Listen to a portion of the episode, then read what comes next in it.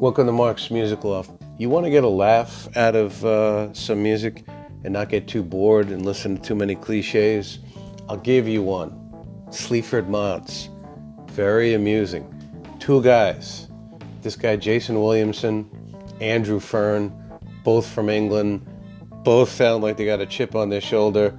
It's not hard music by any means. It's not rap music. It's not pop music. It's like electronic post punk, if you want to call it that.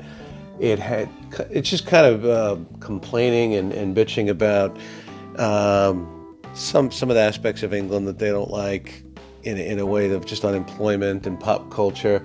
I, I think when you listen, you'll get laughs at how they poke fun at the mod subculture.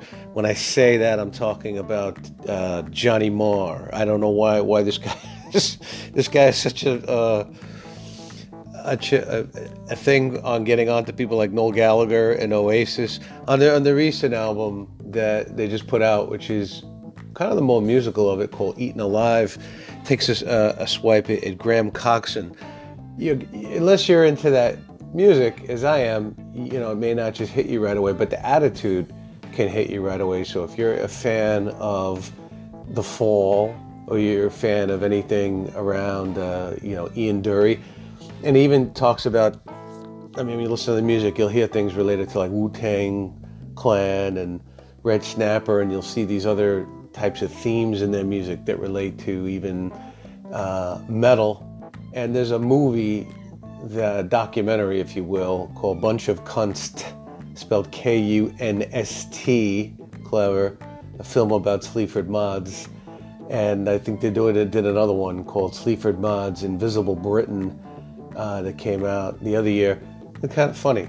I mean, you're gonna, you'd have to check them out and see if you they they strike your fancy, but they you can't take it all too seriously. And I don't know how long the gimmick lasts, but when I first heard them like four years ago, I thought the gimmick was up in the past like five minutes listening to them, and then like guilty pleasure, I just kept playing them they release something, I play it. I'm like, you know what?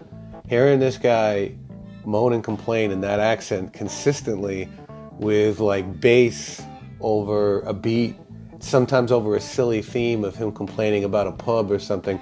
It's just it's just great stuff. So give a listen to Sleaford Mods, see what you think.